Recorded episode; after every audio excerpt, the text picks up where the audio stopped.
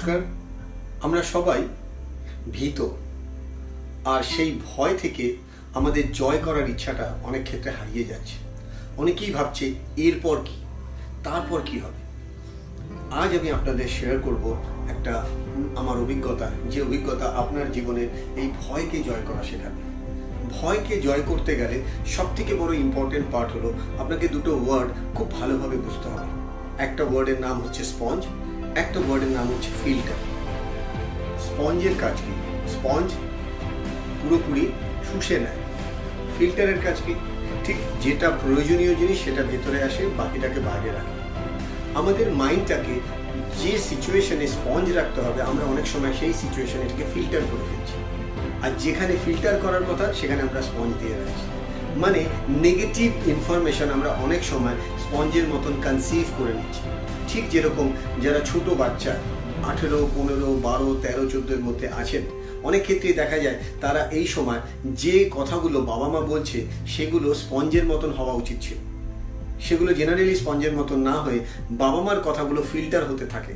আর বন্ধুদের কথাবার্তা, মোবাইলের বিভিন্ন অ্যাডিকশনগুলো স্পঞ্জের মতন ঢোকে এবং তাতে কি ক্ষতি হয়? সব থেকে বড় ক্ষতি হয়, যেটা ফিল্টার হলে ভালো ছিল নেগেটিভটা আটকাতো পজিটিভটা ঢুকতো, সেখানে স্পঞ্জ লাগানো আছে মানে সব নেগেটিভ ভেতরে চলে আসছে।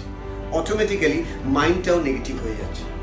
আর যেহেতু মাইন্ড নেগেটিভ হয়ে যাচ্ছে, সেই সময় মনের মধ্যে অনেক নেগেটিভ থটস আসতে থাকছে। মানে যেগুলো দরকার নেই সেগুলো ভাবছি। মানে এরপর কি হবে? যদি এরকম হয়, তাহলে ওরকম কি হবে? তাহলে কি আমি পারব না? তাহলে খালি আমার সাথেই হবে। এই ধরনের নেগেটিভ থটস আসছে। ওয়ারাস যদি এভাবে আমরা ভাবি যে আমাকে ভয়কে জয় করতেই হবে, তাহলে আমি সেই মানুষগুলোর কথাগুলো স্পঞ্জের মতন নেব যাদেরকে আমি হান্ড্রেড পার্সেন্ট বিশ্বাস করি। যেরকম স্টুডেন্টদের ক্ষেত্রে তাদের বাবা মা এবং টিচার আর যারা কর্পোরেট ওয়ার্ল্ডে আছেন, তাদের রেসপেক্টিভ অথরিটির কথাগুলোকে কনসিভ করে। আপনি যদি কোনো পারফরমেন্স ফিল্ডে থাকেন, তাহলে সেক্ষেত্রে আপনার গুরু যিনি আছেন, তার কথাকে বেদবাক্যের মতন ফলো করেন। তাহলে কি হবে? আপনি অনেক বেশি পজিটিভ ইনফরমেশন ভেতরে নেবেন এবং যখন পজিটিভ ভেতরে থাকবে, আপনি পজিটিভই বাইরে দেখবেন। আপনাদের নিশ্চয়ই মনে আছে, আমি এর আগের কিছু সেশনে আপনাদের শিখিয়েছিলাম বা শেয়ার করেছিলাম স্ট্রেংথ আর উইকনেস লিখে নিজেকে অ্যানালিসিস করা। যদি আপনি সেই ভিডিওটা দেখে থাকেন, আপনার মনে থাকবে, না হলে একবার দেখে নেবেন, যে আপনার স্ট্রেংথ পয়েন্টগুলো লিখুন। সেগুলোকে মাল্টিপ্লাই বাই টোয়েন্টি বা মাল্টিপ্লাই বাই ফিফটি করুন। এবং তাতে আপনার বেনিফিটের জায়গাটা কি হবে সেটা লিখুন। আর উইকনেসগুলোর দিকে তাকিয়ে minus thirty percent minus fifty percent করুন। তাহলে আপনার স্ট্রেংথটা আরও কতটা বাড়তে পারে? আপনারা নিশ্চয়ই এই বালিঘড়ির কথা নিশ্চয়ই জানেন। অনেকেই জানেন, সময় যেভাবে আমাদের হাত থেকে বেরিয়ে যায়, ঠিক তার একটা দারুণ উদাহরণ এরকম। যে ওপরে কতটা বালি রয়েছে এবং ধীরে ধীরে বালিটা নিচে পড়ছে মানে এই সময়টা আমার আপনার হাত থেকে বেরিয়ে যাচ্ছে।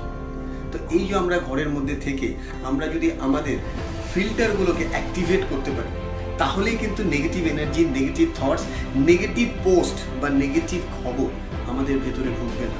আমরা ভেতর থেকে বুলেট প্রুফের মতো সাকসেসফুল হওয়ার এবিলিটিটাকে এনহ্যান্স করতে পারি। যদি আমরা সেই মানুষগুলোর সাথে যোগাযোগ করতে পারি। আর সেই মানুষগুলোর ইনফরমেশনগুলোকেই টোটাল ডাউনলোড করব? যাদের ইনফরমেশনের উপর আমার হান্ড্রেড পার্সেন্ট বিলিভ আছে।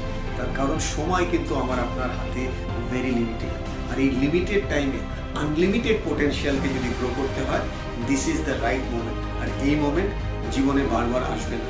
আমরা সবাই সফল হতে চাই। কিন্তু খালি ফিল্টার আর কি? আপনারাই বলুন। ফিল্টার আর স্পঞ্জ দুটো কোথায় ইউজ করব সেটা অনেক সময় ভুল ইউজ করার জন্য সফলতার জায়গায় আমরা অসফল হয়ে যাই।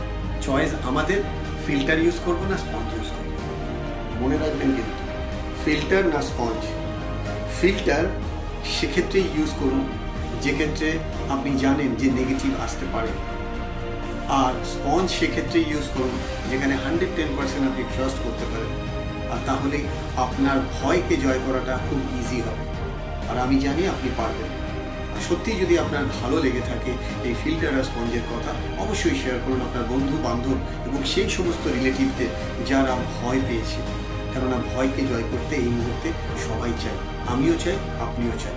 Mrinal Chakraborty mental toughness trainer Kolkata